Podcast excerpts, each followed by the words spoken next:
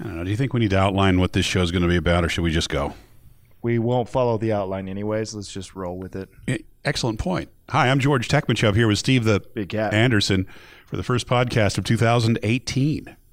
You know, we started this uh, going on three years ago now. Did we? Copenhagen was our first podcast, World Championship. Huh. Yeah, I, uh, you know, two and a half years. Yeah. So there you go. We'll see if we make it the next half year to bring it to three. I, I have my doubts, but we'll see.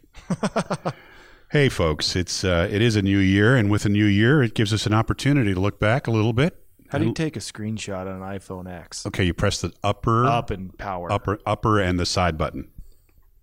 There Done. you go. Got it. All right. Yeah, the iPhone X10, 10. Yeah. X10.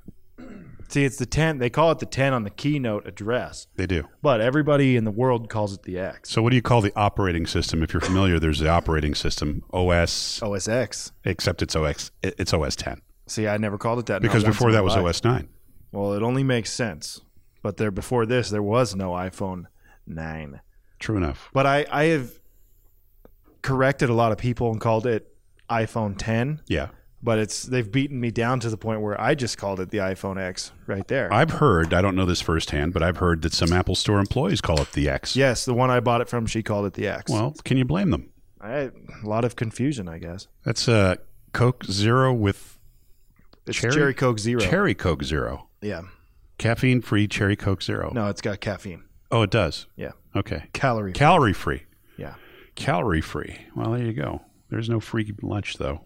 No, they all kill you. They- Everything kills you. Sooner or later, it's part of life. All right. Life will kill you. Speaking of looking back and looking forward, so we've had a heck of a year. We've had a world championship year that saw new world champions crowned. Um, and we've got a very, you know, still pretty busy year coming up uh, going into 2018. There's a whole bunch of stuff. it's busy as uh, as they always are. Absolutely. Busier than the proverbial one legged man in the butt kicking contest. So let's start by looking back. Um, what's, give me some highlights. Steve. You know, when I was in college, uh, my best friend Logan Kimball had a 1993 Toyota Camry with no rear view mirror. And when people would say, "Hey, Logan, you don't have a rear view mirror," he'd say, "Yeah, it's a metaphor." And they'd say, "What do you mean?" And he'd go, "I don't look back." don't worry about what's behind you as long as you're going fast enough. Yeah, it was pretty fun. That's kind of my my philosophy of motorcycling. I suppose. I Yeah. don't worry what's behind me. you know, yeah. it's just what's in front. You know, that's all that matters. I suppose a guy like Mark Marquez might say something like that. You know, He also had about two gallons of water in the door. just Yeah, it was just stuck in the door. It was left his awesome. window open in the rain. What? I don't know. It just all you know had a had a seal issue or something, but I I don't know. It might have been beneficial in the event of a side impact. oh yeah, sure. Yeah, a little bit of you know, like those barriers that they put on the freeway that Yeah. have water in them. Yeah, Yeah, there must be something to that. Open Water-filled his door doors. and I it would wonder why. slosh. I wonder how many miles per gallon that must have cost extra because of the weight. All righty. You know, we uh, we chose not to do listener questions for this particular podcast. You know why? Well, you said it was because we didn't care what they had to say. That's not what I said. It's absolutely not what I said. What I did say is that we frequently get the same questions over and over again with insufficient information. So what I'm going to do in the next few weeks is I'll I'm, I'm going to post on our Easton blog on Easton Target what is it EastonArchery.com on EastonArchery.com I'm going to post rules for asking a question on the podcast. I You I- got to tell us what bow you're using, or at least you know if it's compound or recurve. so you're gonna make a template. left or right handed. You're gonna make a template for these people. Uh huh. Release your fingers I like it. because we're getting questions where those things aren't being addressed at all. So it's Here's like, what we do. Every time you are posting to say that we're doing a podcast, post your questions below. Use this template, copy and paste. You provide the template there for them to. you know that's an select excellent from. point. Now you might uh, some some uh, cell phones and mobile devices. I think they have a hard time copying a uh, a post, but if they're on a computer, no issue. Okay, excellent point. Or you could even lead the comments with the template, That would be or the way. both. Uh huh. Make it easier for people. That's what the goal should be, right? I'm on top Let's of make it things easier. today. Put that thing on silent mode, would you? Efforting. There you go. Thank you. How's that silicone case working out? I love it. Yeah, it's awesome. I think that's the only color that's worth a darn. They have some. The, the red is nice. Yeah, but I don't know if it stays that color. It's a it's like a Honda red, Honda 140 152. hmm What was the uh, Pantone code? You know, I don't remember off the top of my head right now, but I did happen to look it up. Yeah. Anyway, yeah. All right. Shall we talk about archery a little bit? Uh, okay. We haven't really talked about archery. Of course, we, you know, th- this thing's evolving, you know, i- it's evolving. It is, it's evolving. It's becoming something different than what it used to be, where we talk about specific events and what happened at those specific events. And actually, that's where we want to go back to right now. So um, let's start with highlights of the season. Actually, I want to take it from the macro, from the micro to the macro. The micro being Steve Anderson's personal experience at World Cup season this year, and then the macro being the big picture, things like the World Championship, things like the, you know, just how the events went, just as a starting point, because you know we won't stay there. So okay. tell me about your highlight of the year. Oh man, well, I you know, I'd say my highlight of the year was uh was actually winning NFAA indoor. When it came down to Stefan and I. Yeah, because that required some serious haulage of the mail. Uh and it was also one I didn't have a lot of expectations for. Sure. So I had injured my back. I don't know, like it was a bad bed I slept on in this really crappy hotel in Cincinnati. And I didn't, I just hoped I could shoot well enough to make it through. You know, these other guys around me are going, oh, I shot 60X and 57 were inside out. And I'm like, yeah, I, I shot like 12 inside out X's, but I made it through. And then day two, I felt a lot better. Shot a really good score, a lot of inside out X's, did what I needed to do got in the shoot off and and won. But still, you know, no expectations going into the thing because of uh, just the situation the way it was. Yeah, and it's such a long event and mentally taxing that it's really easy to get bored. Like you're shooting extremely well, and you just get so bored because you're there for five hours on the line shooting at a five spot target. So you know it's pretty easy in hour four to to fall asleep and miss one, even if you're shooting phenomenal. In other words, you had to stay on top of your mental game the entire time, which is hard to do. I mean, it's Yeah. that's not easy. in a way, be- uh, you know, having a, a hurt back kind of helped because you had I had to like you know bear down on every shot, so it was all good. Now you're giving a little short shrift to how you won because that was an epic shoot off. Multiple rounds. Yeah, we went. I think we went four ends, so Yeah, that's like Was, shooting uh, Vegas practically. kind you know, of. Yeah, it's- I mean, yeah. I mean, I'm 20 arrows, talking about the essentially. finals in Vegas. You know. Yeah, it was uh, first end we knocked out you know a few guys, and second end a few more, and it, it may maybe it was five ends. I don't remember. Um, but then it came down to to Stefan and Aaron Tedford and I, and uh, and Aaron missed, and there, I was mic'd up the whole time. There's audio of what what we were talking about. You know, for the entire time. yeah, yeah, the whole time. So, uh, Bow Junkie Media has audio of me on their stuff, on their video, and and I said to Stefan after Aaron was out, I said, "Well, it's just you and I. We could go. I, I think I said something like we could go all night, or we could just get it over with right now."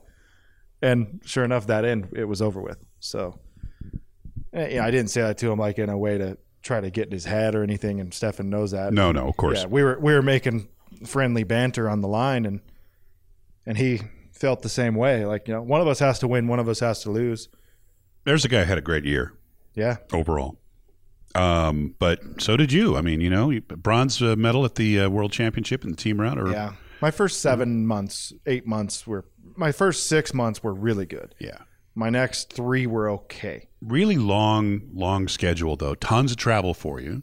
Yeah, I did 180,000 MQMs this year. You know, I don't think I've. I, I'm I'm a two million miler on Delta Airlines, and I don't believe I've ever accomplished that. I think 175,000 is the most I ever flew in a year. So that's I, I can't even begin to think about that. Yeah, I I had some rollover, but I probably truthfully flew around the world six times. Uh huh. Yeah. I mean, that's that's insane. Um, and you know, one of the guys um, that we work with, Nate, he uh, he mentioned something that I think is worth bringing up. and that was, you know, do we have any travel tips? And I, I might have some, and I know you do. Um, maybe that might be worth touching on before we wrap this up, if we remember to. Uh, You know, that might be we we kind of did something on travel tips in a podcast episode very early on. yeah, It'd be a good one to s- do a do a podcast specifically about. I think we could cover 30 40 minutes of that yeah, and there would be plenty of people's questions on how to get around with a bow. yeah, And you probably have a lot of uh, experience traveling, you know, via train and things like Train, that. plane, and So, automobile, man. Yeah. So Boat. I, I'm not. I, I've done a few trains with the bow case, and I'm not super experienced. And mostly, I just try to get on the car as fast as I can and push everybody out the way, and and then you know they don't mess with me because I've got a bow and they think it might be a gun or something, but. You know, that's my plan for the train, but I'm not very good on it. my my sketchiest travel experience ever was flying through Paris with my recurve bow, and I got pulled off the plane. Maybe you don't finish this story. Maybe you do a, an abridged story and the detailed story in our travel podcast. All right, let's just say it's a bad idea to make the French authorities think you've got a gun that you didn't declare, because more guns are involved, Okay. and I'll leave it at that. That's always better when more guns are involved. Not when they're pointed at you. All right then. What was your uh, what was your best travel moment of 2017? I think honestly, Like an interesting moment or something that you did that was that was cool. Yeah. Okay. Um, that's a good question. So I went to uh, I went to Japan back in uh, November, October, late October of this year, and uh, I got to visit uh, the Shogun Tokugawa's tomb and the most elaborate Shinto temple in Japan, and that was a very touristy thing for me to do. And as you know, I never get to I never really do touristy stuff, right? I never Right. I never uh, I- I've been to six Olympic games and I've never seen anything but archery. So I figure that's my bad. It's no it's not the fault of the schedule or the fault of the organizers of whatever I'm going to or whatever. That's my fault. So I decided to turn a new leaf and start trying to work in at least one sightseeing slash touristy thing when I go to you know one of these places. I, I've been to Japan more than fifty times, and I can tell you that I regret not having done more of that now. So I'm glad that I did it, and I'm going to do more of it. Um, and I, I'm going to make that as a recommendation for anybody out there. If you're if you're just going to archery tournaments and you're not getting a chance to get out there, uh, don't do what I did. Get out there. You know, Yeah, yeah. I try to do you know some stuff here and there, but just depends on the event and where it you're at. does. Yeah. But it yeah, does. I, I, I would say if you're spending time to travel halfway around the world, don't do it just for archery. I mean, take a day and go somewhere else. So, you know, the last couple years after Nîmes, I go to Paris for a day and hang out there and then uh, then head home. So, got Yeah. to see that and, and do all that. But yeah, if you're o- if you're over there, you got yourself there. You might as well spend a little extra time. Yeah, I'm, I'm doing something like that on this upcoming. I've got a interesting next couple of months. I've got to go to Japan in a couple of weeks. There's a big tournament going on in Osaka that I'm obliged to be at, which is going to be fun, I'm sure. And then uh, I'm just spending a few days there. I'm flying back, and then we've got Vegas. We got the Vegas shoot. Going from Vegas to Yankton um, with the uh, World Championship, the World Indoor Championship, what could be the last World Indoor Championship. Nobody knows for sure yet. And then um, from there, I got to go to Thailand um, for the Asia Cup. And then I'm going to actually uh, spend a couple days in Japan after that just to hang, just to chill out. And then I come back here for about six days, I think, or seven days, and back to Japan for the uh, high school championship there. So that that's a, a, a lot of travel in a short time, Yeah, but it's all right. Bangkok included. So that's I figure a hundred degree temperature swing potentially because going from uh, I fly to Omaha, Nebraska, right, which right now is eleven degrees below zero Fahrenheit. It could very well be you know somewhere around zero. You know when I when I uh, when I get there for the World Indoor, and then I'm going to Thailand, which is going to be something like forty degrees centigrade. So what is that in our uh, hybrid temperature gauge that we had, Felvin or whatever? it Yeah, was? Felvia, Fel, yeah, Fel, Celsius uh, and Fahrenheit. Uh, Celsius. Celsius, yeah. Yes. I don't know, but it's probably um, it's got to be about a 40 degree swing, I, yeah. and it'd be a 100 degree swing on a Fahrenheit thermometer. Hey, 100 degree difference. Hmm. So, yeah, going from about minus 10 C to 40 C potentially. good times. Could be worse than that now that I think about it. Actually, it'd be minus 20 C potentially. Yeah. So, yeah, that's an 80 degree C difference potentially. So you uh you went and had the fish in Japan that can kill you. Oh, the fugu? Fugu. I do the fugu all the time, man. So I have a Till- dear friend. Till you do it one last time. Well, there is that. You know, the fugu is the the uh, fugu is blowfish. Okay, it's it's pufferfish, and you've got to be a licensed chef to prepare it in Japan, or a really trusted housewife of a friend of mine who prepares it. so I figure if I die, it'll be you know among friends. yeah. Uh, it's, I think that's overrated. I, I know there was a Simpsons episode on the subject once, though. I remember something about that, and the Simpsons have covered virtually everything. I think I didn't know about the Simpsons episode until I'd mentioned in social media that I'd had fugu, and somebody Somebody said something. somebody sent me a link, Hmm. and it was rather amusing. no fugu for me. Well, you know, it all depends. I, I think it depends upon the circumstances and where you're going and where you are and all that. For me, I, you know, not an issue. Hmm. But uh, you know what's deadlier than fugu is mochi. Mochi is the traditional New Year's little rice cake. It's a pounded rice cake, and it's it's very glutinous. You know, it's very sticky and uh, something like 10 people a year die from choking to death at New Year's trying to eat this stuff. Seems like something that they should continue to try to eat, I guess. And You don't mean- you think eventually you'd be like, you know, people die a lot. Let's maybe keep a glass of water nearby. I think of it as the Isle of Man of foods. Except without the TV coverage. Right. But, you know, the Isle of Man race, the, the Isle of Man Tourist Trophy, the TT, Yeah. is the deadliest race in the world. Um, you know, generally a couple of motorcyclists a year get killed on that thing. And, and fundamentally, it's, it's like mochi, Mm. you know, in that, yes, it could kill you, but the, the benefits to society and to motorsport and to everything else outweigh the risks. yes. it benefits society for me to watch people die. No, I'm just no, I don't think so. kidding. I'm just kidding. In fact, I, I just heard about some YouTuber who got in a lot of trouble for that. for for uh, Mochi or Isle of Man. actually for showing a uh, person who'd uh, succumbed to uh, suicide in the forests near Mount Fuji. This was just a couple of Oh. days ago. Big deal. It was a big deal. So I- maybe not. Maybe not the hottest idea to make light of this. No. No, because it's not funny. But it is nevertheless more dead, more deadly, more more risky. I would say per capita than fugu. Makes sense. Yeah. So. All right then. Now that the rails are completely Yeah, we off- haven't even really we talked about archery for like two minutes. What was your what was your top moment?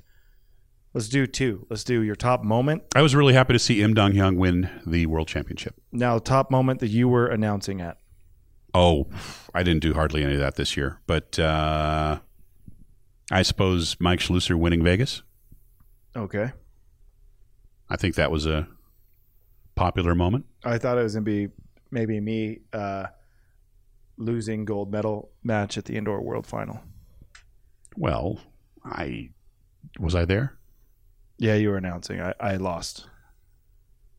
Okay. I did not win silver. If- I lost the gold medal. If you had won, that would be my highlight. All right. it was that mean- so such a highlight to you that you, f- well, it's because it wasn't uh, such a moment of euphoria, you celebrating my victory, that you completely eradicated the memory from your mind. Well, you understand that as Couldn't the, even remember that you were there. you know that as the announcer that I don't have favorites in the actual competition. From the I, I try to be as objective as I can be. Seriously, all joking aside. Well, I know you try. Well, and generally, I think I succeed. There might be some people with a different point of view, Oh. but generally, I think I, I keep it pretty level, more or less. not to get defensive, more than necessary.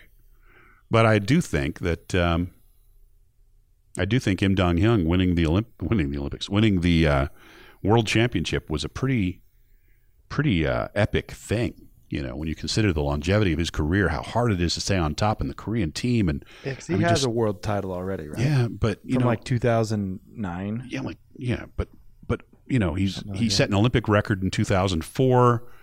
I think his first Olympics was in 2000, maybe He's got to love archery, especially recurve to keep doing it at that level. at that level. At the that work level. it takes, yeah.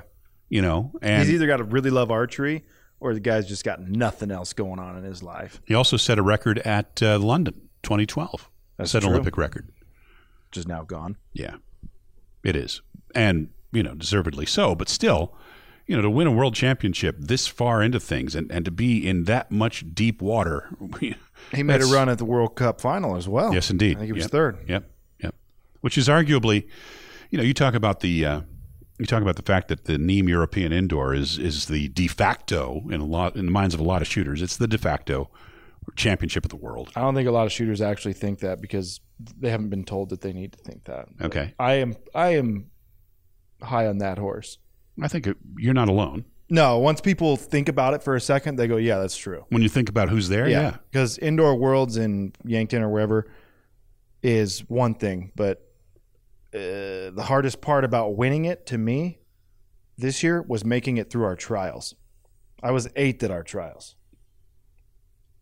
the world indoor. Yeah, Yeah, yeah, uh, and I mean, admittedly, I shot as about as poor as I ever have, but there were, uh, you know, Real Wild didn't make the cut at our trials. yeah. That's, that's how competitive it was. That's super competitive. So Well, it used to be that way for our Olympic team. I mean, you know, in order to make our Olympic team, you had to get past Daryl Pace and Rick McKinney and Jay Bars. I mean, Yeah. you know, that was not an easy. That was not trivial. You know? FedEx guy just did a burnout. Yeah, I saw that. Pretty We- remarkable. uh, you know, I, I'm gonna. Speaking of podcast rules, you want to do podcast question rules? I'm gonna do podcast rules. I'm not podcasting unless we're in Nate's office or in this room, because it's a lot more exciting to watch what's happening out the window with leaf blower guy, or now. Leaf Blower Guy was the epic podcast, I think. Yeah. That was our podcast highlight of 2017. Yeah, you gotta say that. It By got popular- the most comments. It got the most comments. Uh, It did. yeah, and this uh, It certainly got the most witty comments. Yeah. Mostly from the Aussies. Yeah, and, and there was uh, you know Steve Yee uh, here. He, Yeah, I know he lives Steve. in Arizona. He had some posts about it, and a lot of people commented on He did. that. He did. I think Steve and Chuck both. Uh, Yeah, a lot Chuck- of our friend Chuck Cooley. lot of positive response to the uh, leaf blower writing machine. guy. Yeah, yeah. Which you know may may create the opportunity for another podcast to talk about things like um, farm equipment. well, I know a lot about farm equipment. I know you do. I don't know anything about farm equipment except that a lot of Ah. it's green with some yellow paint. I, bet you would have a. I bet you'd have a pretty good understanding of farm equipment, being that much of it's you know hydraulic, Yeah, and you know that stuff. and some of that stuff's turbo supercharged. Uh, it's what They've got turbochargers and superchargers on those things. not the ones I'm familiar with. I saw one. It was Big a giant giant turbo. combine. Yeah. I, I know that uh, some of my dad's equipment, I was told, I don't know, I was told that the transmission on it is roughly the size of a Volkswagen Beetle. And some of this stuff is multi-million dollar pieces of equipment. Yeah. It's pretty, pretty costly to feed the world. No doubt. All right. Moving on.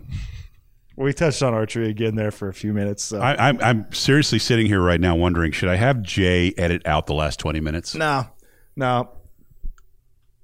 I think our people maybe can give us some feedback. You know, what's our ratio of archery speak to non archery speak, and what do they prefer? Well, I think they listen to this because it's an archery podcast. I bet we're going on like a one minute to five minute ratio this episode. yes, but the rest of the episodes, it's normally, opposite. yeah, normally, yeah.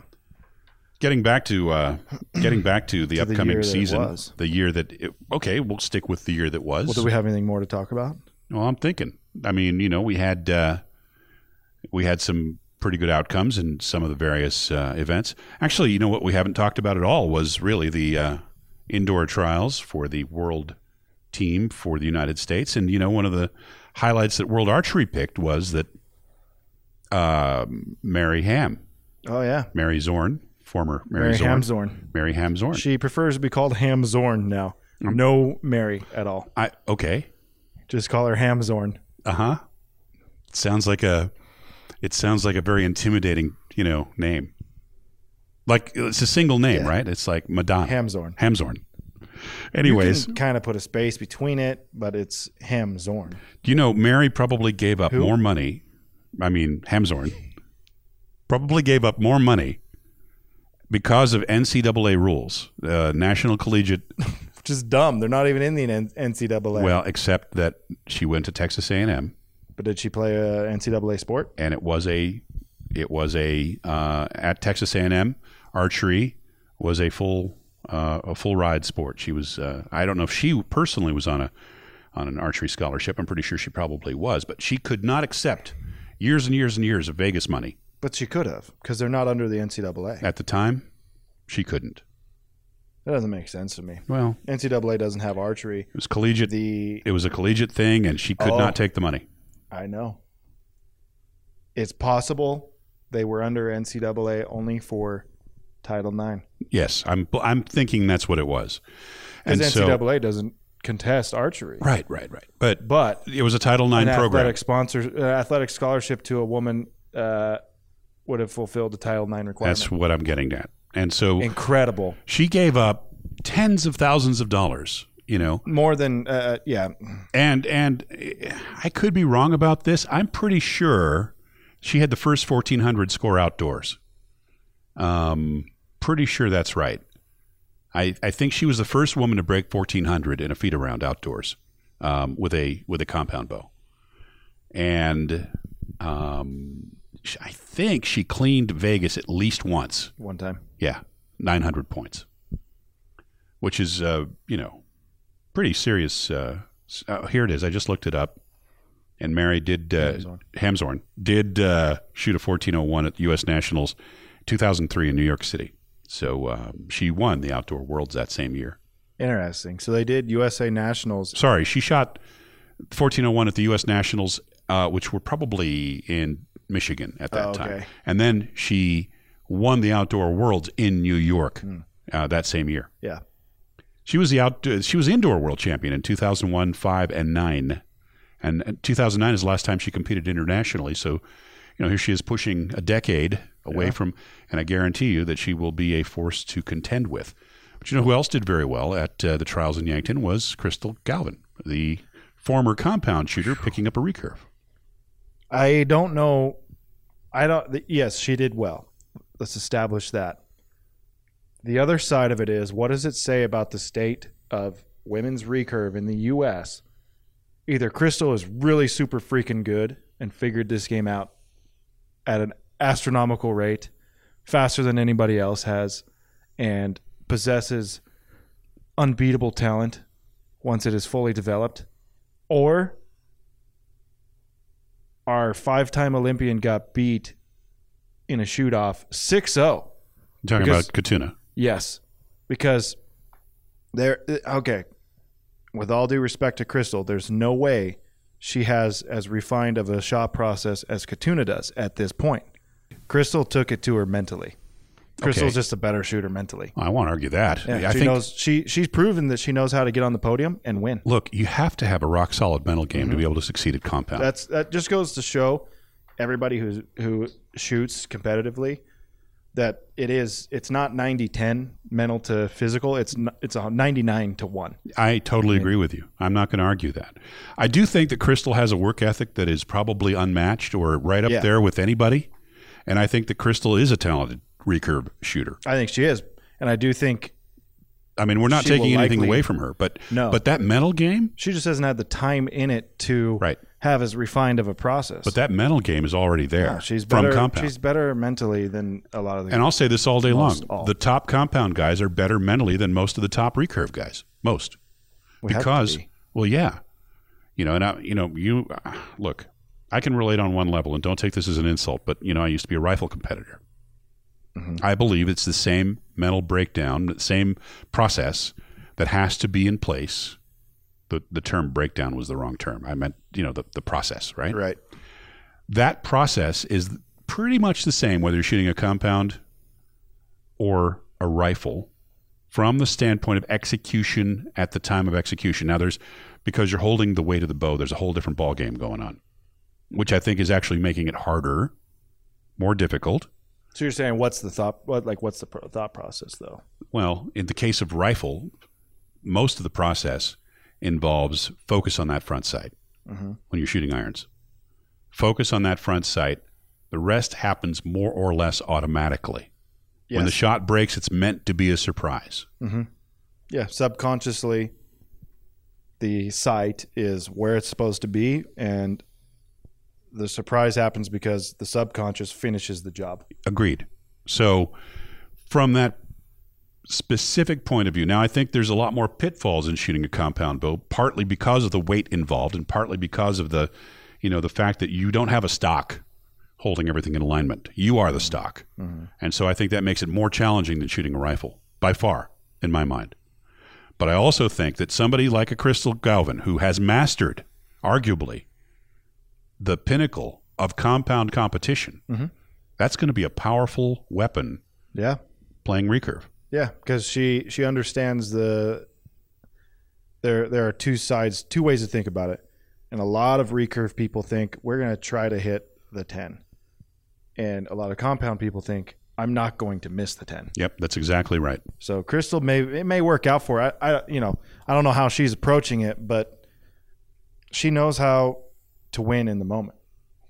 She's she's been on virtually every podium in the compound side, and she did that in a matter of like three years. Mhm. So Which shows you there's the talent. That's that's where talent is manifested. yeah, I, I I'm guessing that you know Katuna was a little bit intimidated to shoot against her.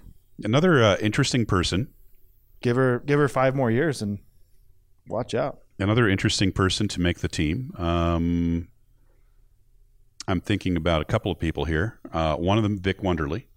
Now that's a that's a fellow with some longevity as a career, you know, shooting wise. For Vic to make another world team when you've got the kind of um, competitive situation that's out there is is very remarkable and a great testimony to Vic. And then you've got um, Mackenzie Brown, Mm-hmm. who is continuing on a positive trajectory. Yep. You just held your hand up at a 45 degree angle, and I totally agree. I pointed upwards. yes, I pointed upwards. you did. Jesse Broadwater made the team. Yeah, and, and Mackenzie is shooting really well, and she has a she has a, a winner's a winner's attitude as well. Absolutely. she's got a, a strong game Yeah. mentally. And uh, I think that going to Rio and doing well in Rio was not, did not hurt, not even a little bit. She's definitely taking that energy and, and making, I, I will see her on the field in Tokyo, guarantee it.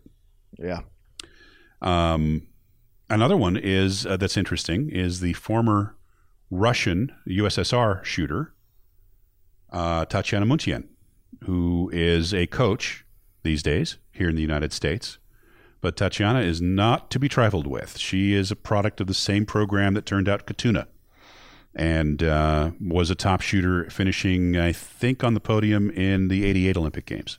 Got to look that up. But uh, she's uh, absolutely uh, first class uh, product of the old Soviet system and um, a, a fine person to boot. So that'll be a, a newcomer to the team, but uh, uh, not a newcomer to the sport by any means. For those of you who are puzzled by who that was, that's that is a legendary shooter. By she was number two then, huh?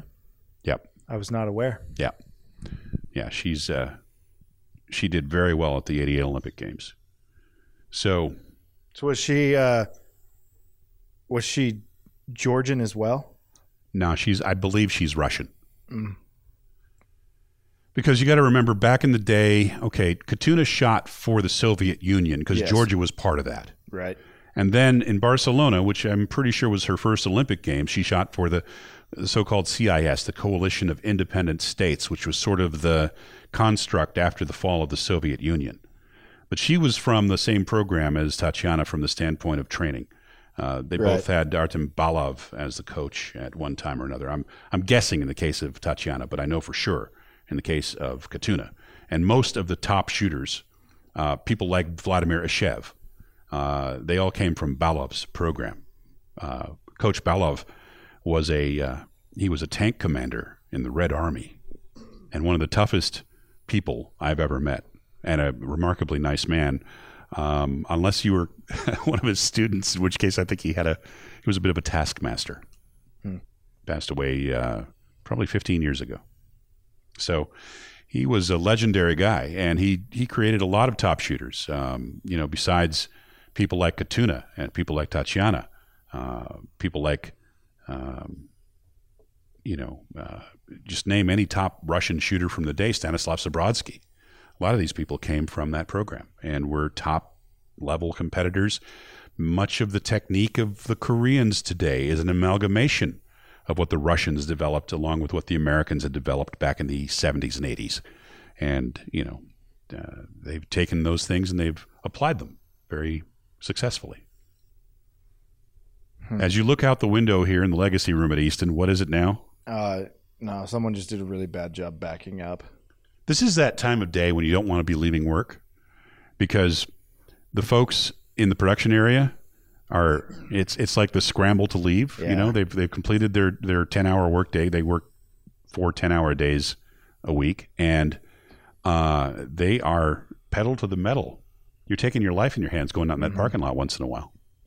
Yeah, that person they backed out, and I felt like they should have backed out a little further, and then cranked you know the wheel to the right. Uh, instead, they they cranked the wheel to the left and then backed out, and then they had to do kind of a a K turn to get out. It was maybe there was something I didn't see, So you know what's really clear to me is that but I totally heard everything you said about the Soviet Union and Yeah, uh, I can see what goes through your Ivan mind when I Drago. start talking about Ivan Drago, right? When I start talking about stuff like this, I see that I'm not going to keep your attention and probably half the listeners. Or No, I I listened. I did. It's Uh-huh. a, it's interesting stuff. well, it's you know you got to remember where you are or where you've been. Hey, I see that. Uh, I see that. Uh, check it out. Chris Wells from World Archery is on the American team. Oh yeah, Jack.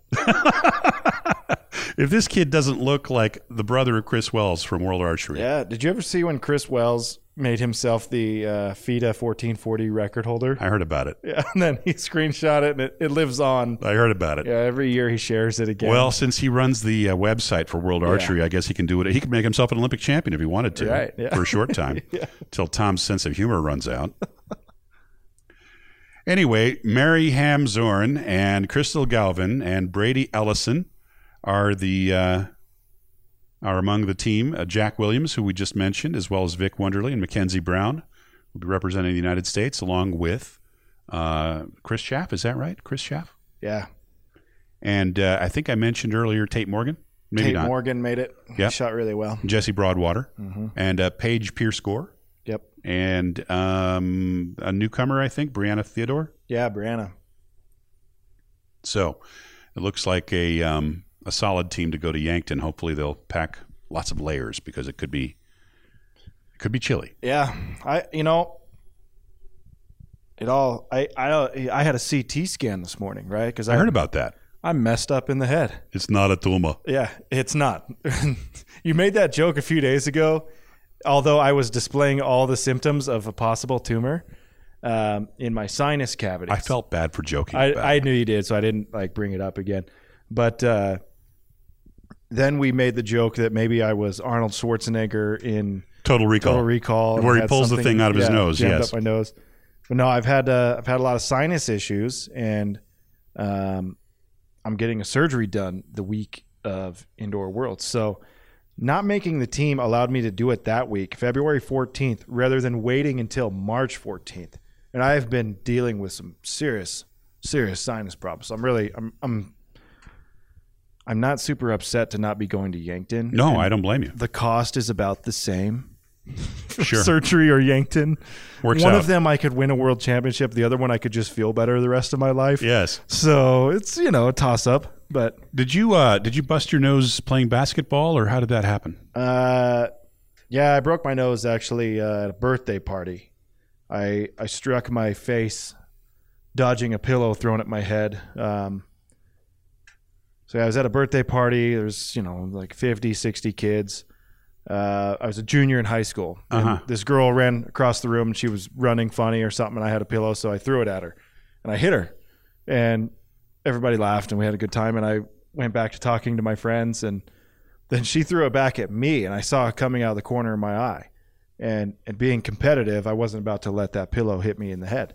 So I ducked. Hard. It was dark. You ducked fast. Yes, it was dark, and I didn't see the antique wooden chair below me because when you're six foot six, everything's kind of out of your peripherals. Sure. Um, oftentimes, people, you know, I- I'll sometimes not see people. You'll knock over the assorted two year old. yeah, it's not my fault. No. It's theirs, and if he dies, he dies. But anyhow, um, so I hit my nose on this on this chair, and I came back up, and I said, "Oh, I just broke my nose," and everybody thought I was joking until I removed my hands from my face, and there was blood and mucus everywhere. Gasps of horror because your Yeah. nose was sideways. And I, yeah, I broke it to the side from right to left, and there was a a break in the skin as well, and blood was streaming out of out of the top side of my nose. So it was coming from everywhere, and and, and just so much blood. And I went in the bathroom, and everybody followed me in, and I moved it back. You just went. Yep. "Ka-chick." Yeah, but I didn't get it perfectly straight, and that's really not the issue. Yeah. Um, Although it looks straight right now, but Yeah. it's inside that's kind of messed up. Yeah, the the the real issue is my right uh, sinus passage is let's say my left is a X twenty seven twelve. My right one is like the inner core tube of an X ten, Gotcha. so it just doesn't open up. Gotcha. So they're gonna they're gonna open it up. Now they said one of the uh, I'm sure everyone is interested in this.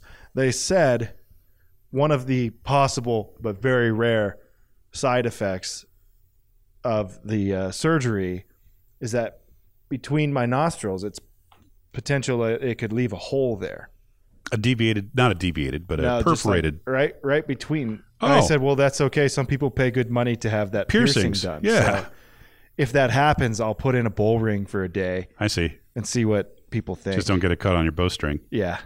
So, um, time. yeah. So you should be all healed up by the time you've got to go to Shanghai.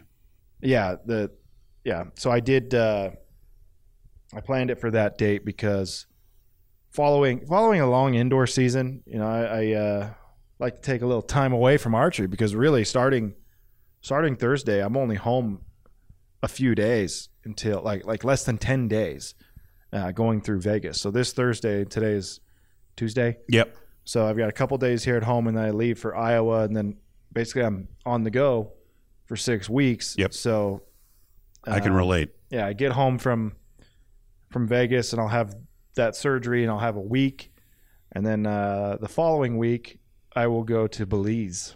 I'm going fly fishing for there. some vacation time. Yeah, Yeah, me and my my- fly fishing with flies the size of a softball and a 105 pound line or what? uh, Are we talking tarpon here? there will be some tarpon involved. Primarily, w- you get what's called the Grand Slam there. So you've got uh, tarpon, permit, and bonefish. And the bonefish, you'll probably they're like a, you know, a, the trout of the sea, but not really. You don't fish for them like a trout, but um, similar in shape and size, and and except they run a lot. And uh, Good fighter. yeah, and then the permit, which is very selective fish.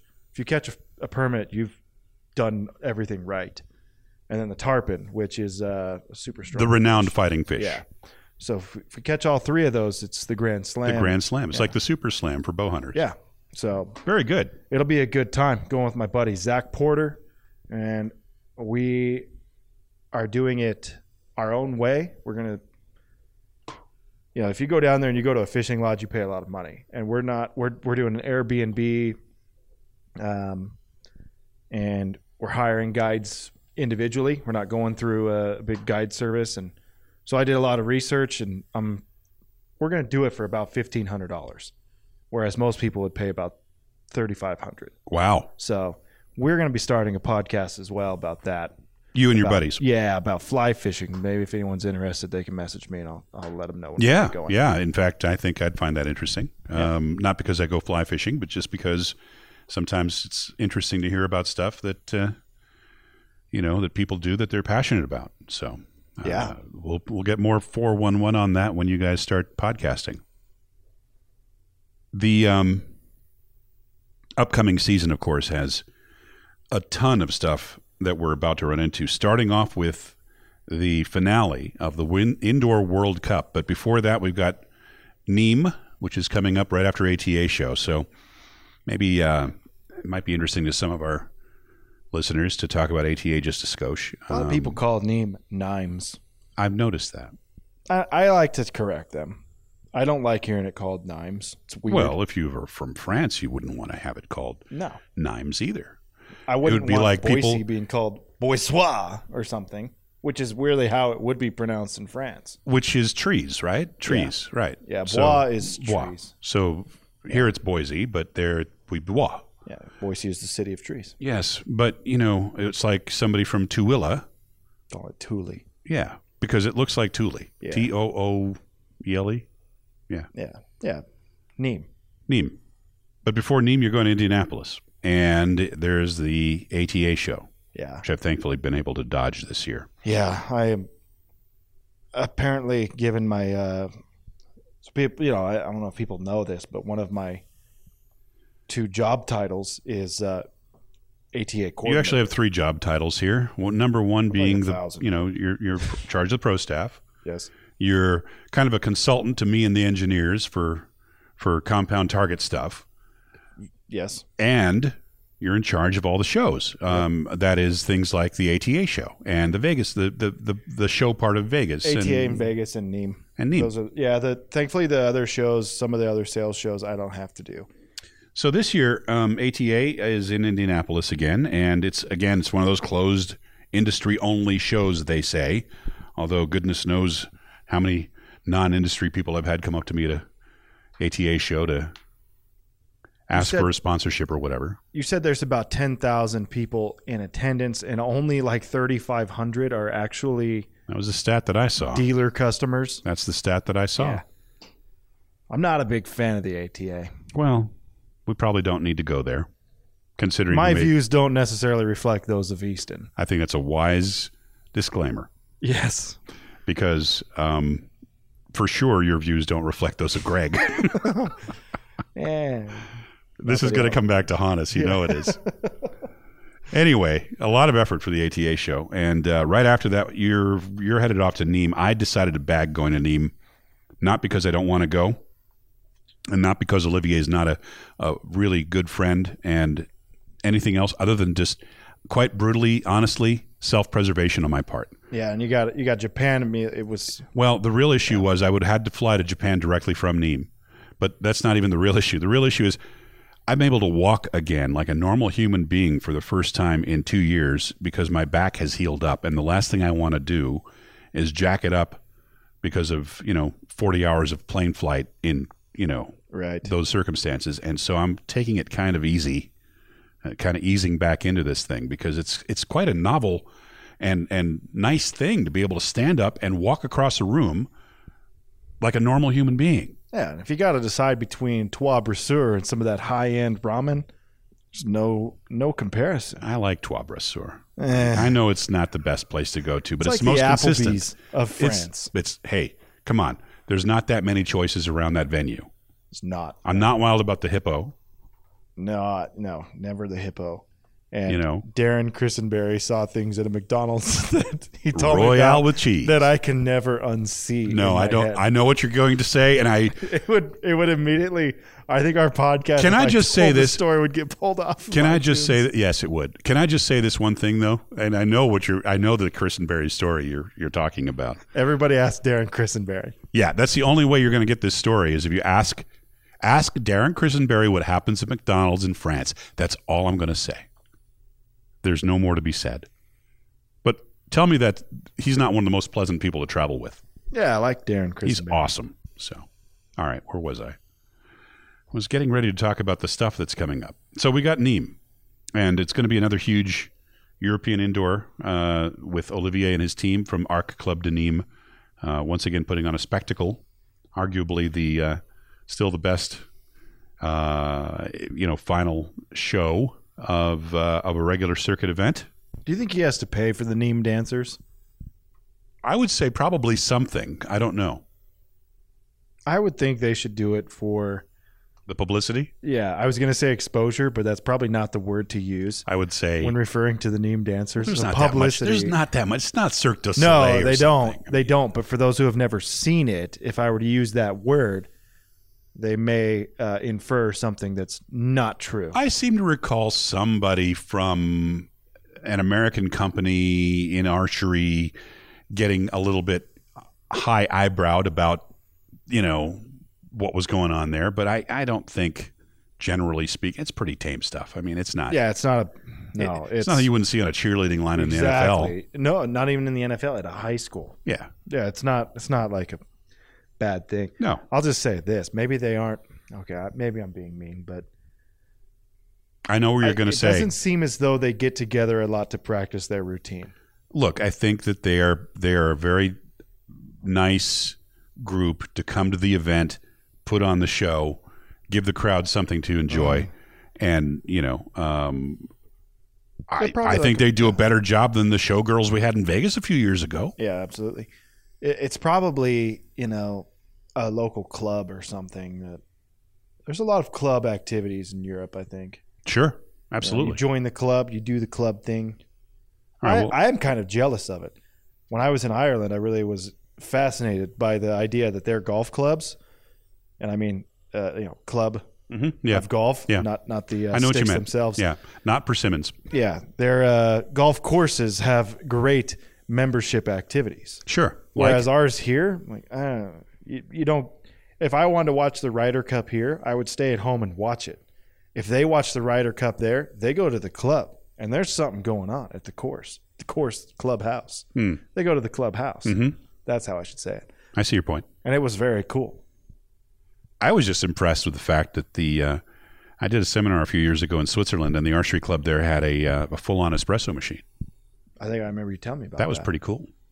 because clubs are places to be over there. And same, you know, when we uh, when we saw some of that stuff in China, I didn't see it, but Jeff did and Mike Looper did, and they treat those shooting ranges much as Yep. hangout spots. I and- saw that one range, and it was Yeah. absolutely. And you know, there's a place like that in London now. I heard, you know, where it's not just a place to go and shoot arrows; it's also a place to kind of hang out and do other stuff. And you know, I, I think um, I think there's some merit um, to making things very welcoming. You know, there's a gun range here in Salt Lake City that has done that.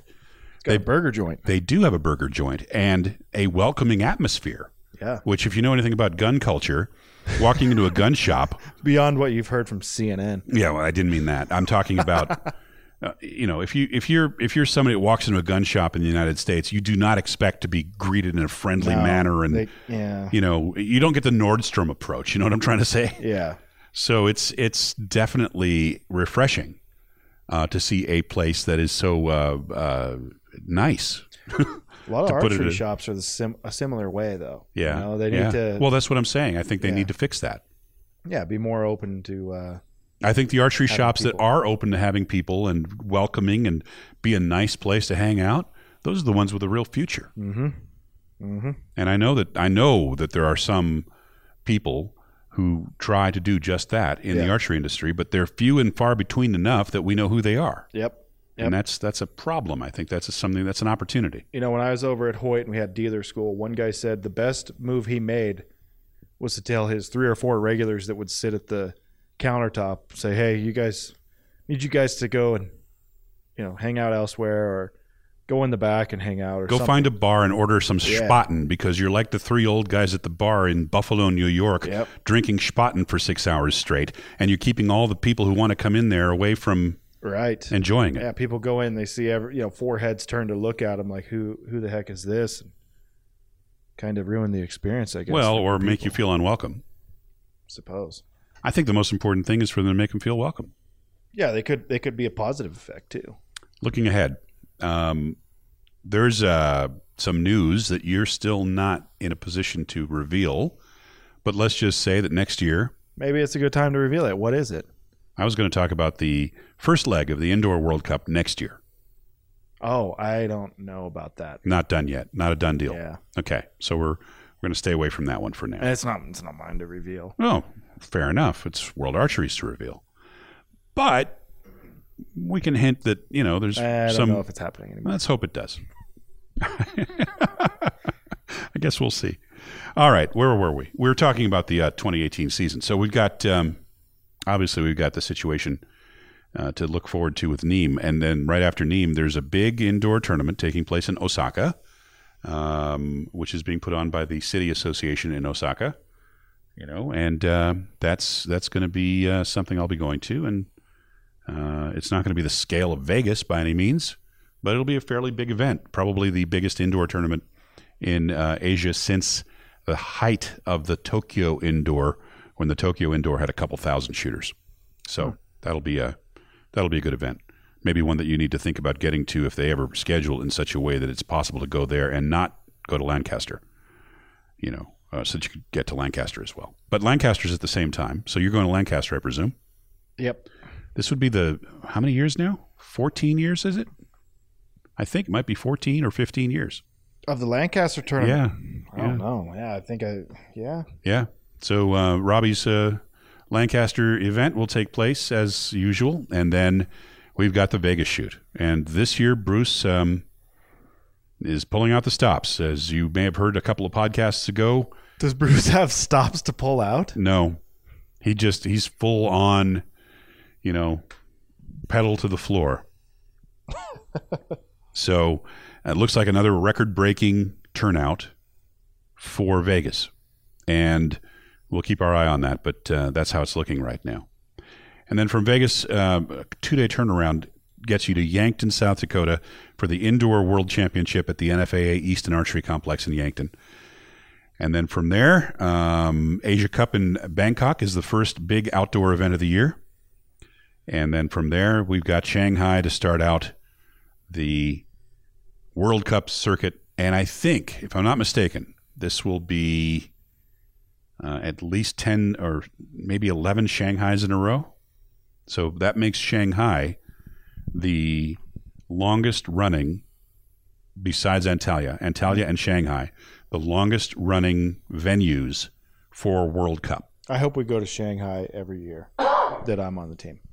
After that, I do not care. You have any idea what'll happen with uh, American team members trying to get into Turkey? Has there been any Uh, they've discussion? lifted that actually. It has the been other lifted. Day. Yeah. Okay. The other day, Glad to hear it. restrictions were lifted. That seems like a, a un- They- unfortunate situation. I tweeted to him and said, "Hey, Oh, that took care of it. yeah, Yeah. Okay.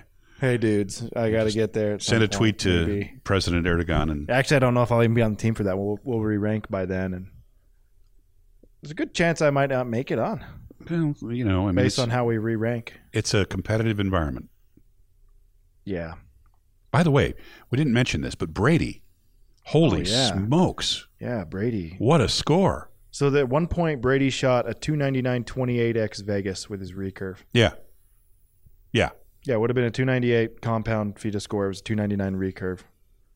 just incredible. I also heard that um, one of the shooters, I think it was Page, had shot what would have been a world record score, but the Yes. problem was it was in the second round, Yeah. and so that doesn't count no matter what you do. Now, I- and I, I- you know what? I'm in agreement with World Archery on well, it. me too, but And I she was as well. Oh yeah, no, no, nobody's uh, No, but seriously some questioned. people- Well, fine, but the fact is that following the rules, et cetera, et cetera, still great performance for Yeah. Page. You have to separate the two events essentially. So we did four straight 30 arrow games. And I think there's got to be some formal separation of this is a 600 Yeah, you round. can't pick the last is a half of the 600 first round. one and the first half of Yeah. the second one, or you can't just cherry pick. You've got to have Yeah. them. And she, as, she did it in 3 and 4. Yeah, So some thought, well, hey, maybe this is a world record, but there was a lot of things that weren't in place that are necessary, such as, you know, you didn't have to start with a fresh target face. You could keep your target face going, and that makes a pretty big difference. And and, and I'll say this: as a shooter, a lot of a lot of my dropped points in an indoor round come in the first end or two or three. that black spot in the middle helps. Yeah, and and just getting sighted in, getting you know rid of some of those nerves. So, I'm not surprised to see it come in the back half. Based off of that, you know, I, I've shot a 595 where I missed three in the first three ends, and and then, you know, went 17 ends, only dropping two, and that's just kind of how it works. You got to get those first few ends going by. That's why, you know, 600 is so impressive because I'm sure there's been a number of of uh, 598s and, and 597s where first two ends where where uh, where people fell victim. Yeah, and then after that, you start pounding the middle because it's easier to yeah, focus now on the you're- middle. Yeah, now you're in. Yeah. All right. So Shanghai and Berlin and uh, Salt Lake City for the World Cup outdoor circuit, and um, so that you know promises to be another another big year as we uh, get ready to host another World Cup here in Salt Lake City. Yay. I'm not a fan of the World Cup here. Not at all. You mean the one here? Not here. Why? Um, it was very there's there's too many demands placed on me at, at the one done here Oh, for you personally? personally. Well, yeah, because you've got your job to do, plus you were on the team, Yep. and that's you know. And then family shows up and all that. There's just it's too many demands placed on me. Didn't like it. I think you are the one who volunteered to take people golfing, though. That was the best part of the World Cup. Fair enough. I won't argue that. World Field this year, you planning to contest the? Uh, Yes. you are the defending champion after all. It's gonna be the hardest part. We'll be making our team. Tell me about the uh, trials process this time around. Uh, it's gonna be so. It's gonna be a standard.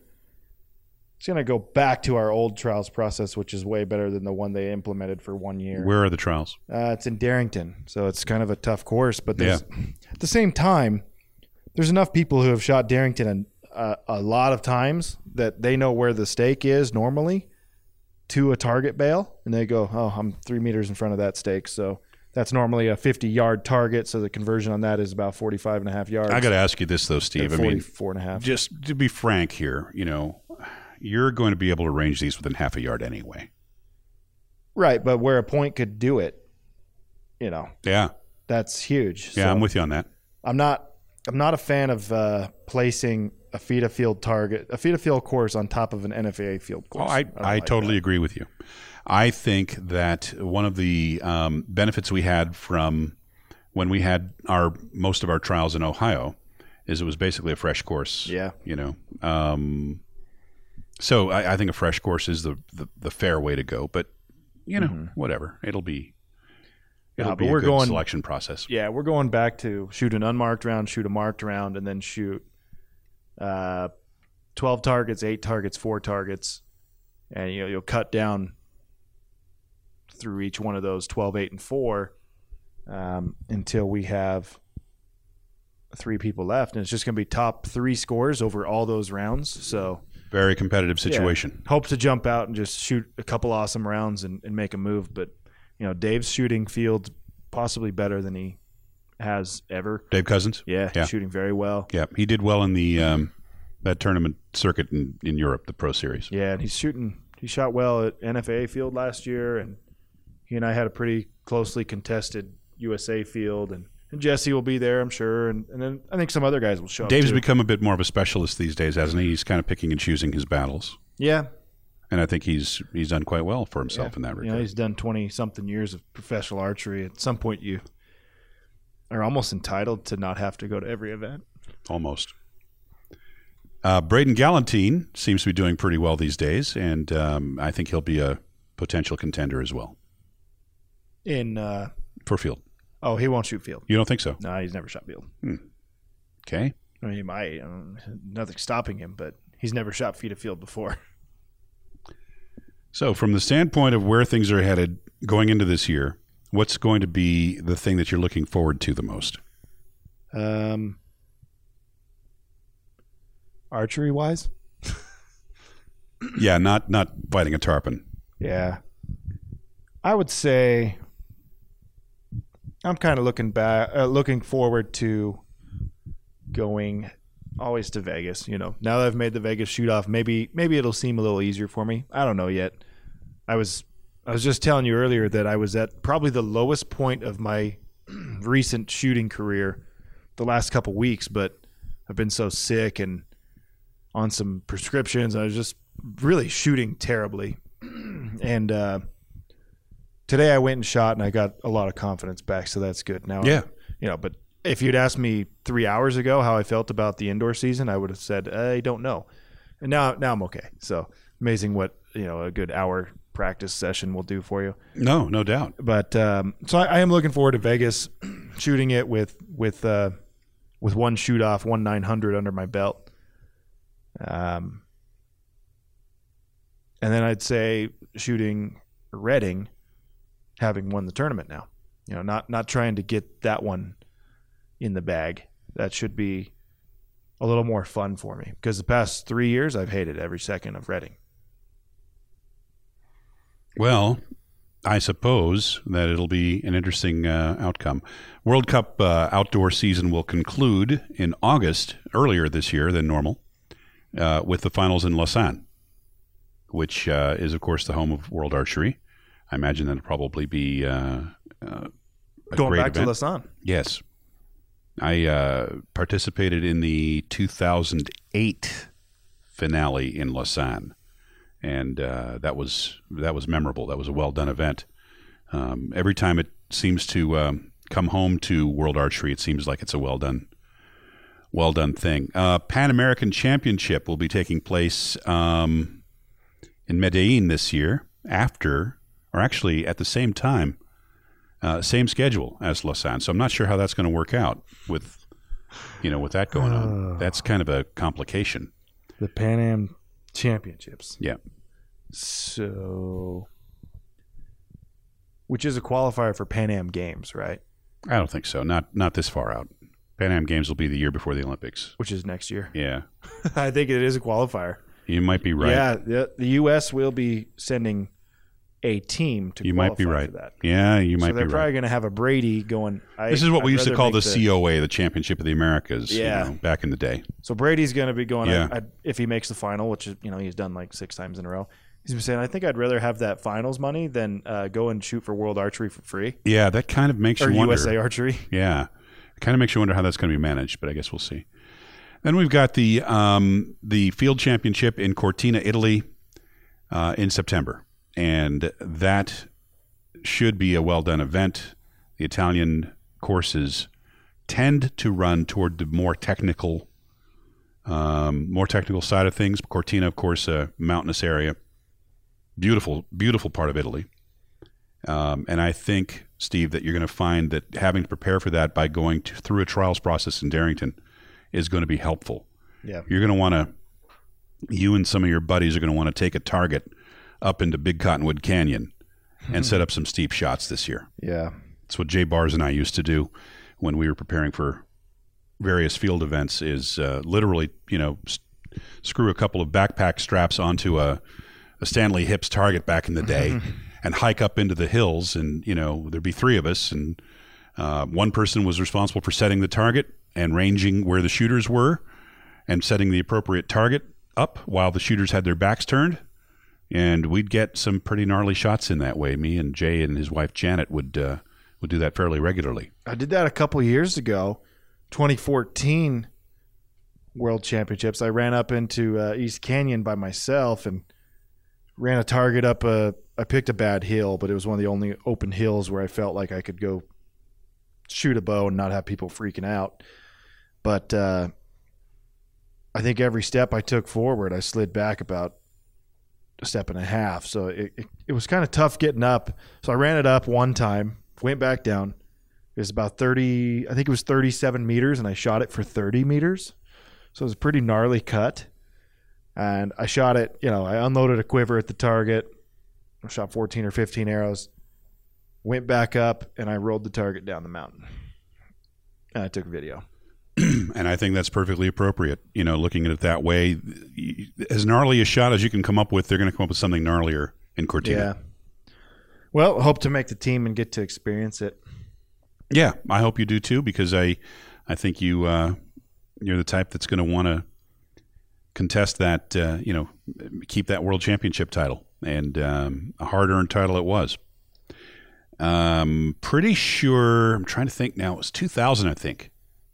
They had a world championship, uh, a world field in Cortina in 2000, so 18 years ago. And I, um, if you can find some of the photos from that event, that'll give you a pretty good sense of what you're in for. I'll check it out. Yeah, yeah, that was 2000. So, um, I would say at this point, as the sun proceeds to set in the Salt Lake Valley, as the days inch toward getting longer, that we're looking forward to the conclusion of indoor season and getting ready to get back outdoors not that long from now. It's coming up faster than we think, I think. We're already into the first week of January. Pretty soon it'll be it'll be March and we'll really be seriously thinking about getting outdoors. Yeah. It's I I don't know. I'm going to enjoy as much of this indoor season as I can. And then I'm going to go fishing All right. And that's the bottom line. cuz Stone Cold said so. I think that's E That's the end of the show. When the WWE reference hits, that's the end of the show.